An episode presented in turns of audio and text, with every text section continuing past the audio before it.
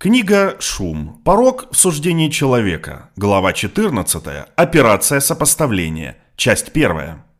Посмотрите на небо. Насколько вероятно, что через два часа пойдет дождь? Вы, наверное, без труда ответили на этот вопрос. Вынесенное вами суждение, например, о том, что скоро весьма вероятно пойдет дождь, было сделано без особых усилий. Каким-то образом ваша оценка мрачности неба была преобразована в вероятностное суждение – то, что вы только что сделали, это простейший пример сопоставления. Мы описали суждение как операцию, которая присваивает значение по шкале субъективному впечатлению или составляющей впечатления. Сопоставление – важная часть этой операции. Когда вы отвечаете на вопрос, каково ваше настроение по шкале от 1 до 10, или поставьте от 1 до 5 звезд тому, как прошла сегодня утром ваша покупка, вы сопоставляете – Ваша задача – найти значение по шкале оценки, которое соответствует вашему настроению или опыту. Сопоставление и согласованность.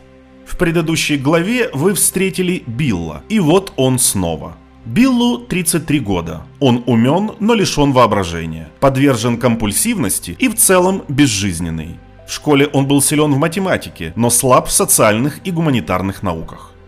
Мы просили вас оценить вероятность того, что у Билла были те или иные занятия и увлечения. И мы увидели, что вы отвечали на этот вопрос, заменив суждение о сходстве на суждение о вероятности.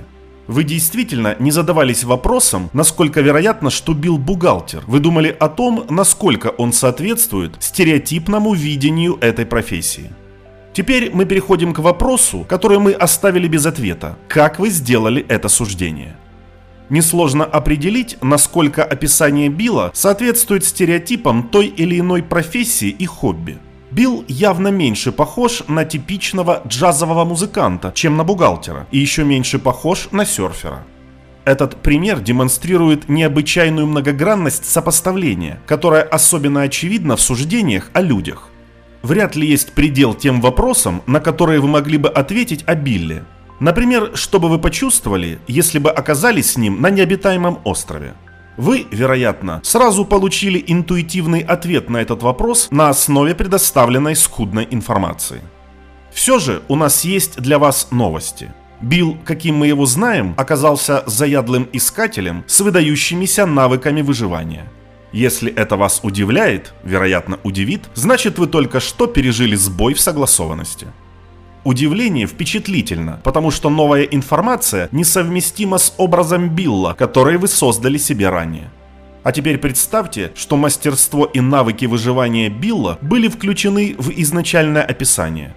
У вас получился бы другой совокупный образ человека, который, возможно, оживает только на открытом воздухе.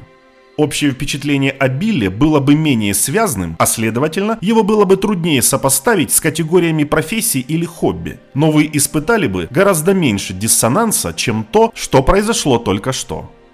Конфликтующие сигналы затрудняют достижение чувства связности и поиск удовлетворительного сопоставления. Наличие противоречивых сигналов характеризует сложные суждения, в которых мы ожидаем найти много шума. Задача с Гамбарди была такого типа суждением, где одни характеристики были положительными, а другие отрицательными. Мы вернемся к сложным суждениям в главе 16. В оставшейся части этой главы мы сосредоточимся на относительно простых суждениях, особенно на тех, которые делаются по шкале интенсивности.